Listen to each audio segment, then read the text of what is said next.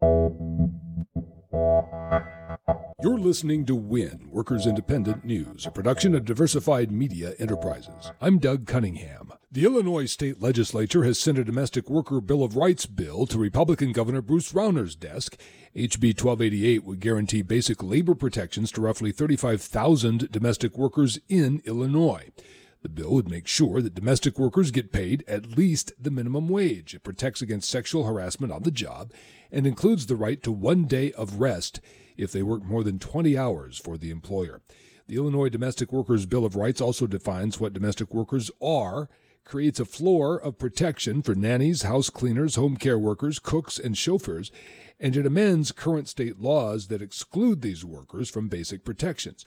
If Illinois' anti union governor can be persuaded to sign the bill, passed by both houses of the state legislature, Illinois would become the seventh state to expand labor protections to include domestic workers. The other states are Massachusetts, California, New York, Oregon, Connecticut, and Hawaii. The Economic Policy Institute says that CEO pay in America has grown faster than the stock market, and the executives have done far better financially than the corporations that they manage. EPI economists say CEO pay has grown so much faster than any other economic growth that it indicates unique dynamics are at play and that corporate governance isn't adequately restraining CEO pay. CEOs have seen a 940.9% compensation increase since 1978. The stock market, by comparison, grew by 542.9% over that time.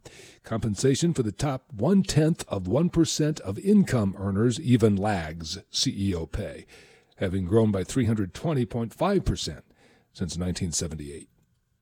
UAW workers at Bridon American in Wilkes-Barre, Pennsylvania have ratified a new three year labor contract. The workers overwhelmingly approved the new deal.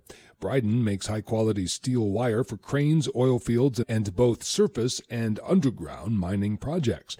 The UAW agreement preserves health care coverage with no changes and includes wage increases along with increased life insurance coverage and a higher employer match on 401k retirement plans, among other economic and non economic gains for the workers. Workers Independent News is brought to you with support from union owned and represented Bank of Labor, member FDIC, equal opportunity lender. Bank of Labor is the bank with products and services designed to serve the needs of unions and their members. More info online at bankoflabor.com. Workers Independent News is proud to be heard on The Union Edge, Labor's Talk Radio. Live nationwide weekdays, noon to 3 p.m. at theunionedge.com. You've been listening to WIN, Workers Independent News. For more information, visit laborradio.org.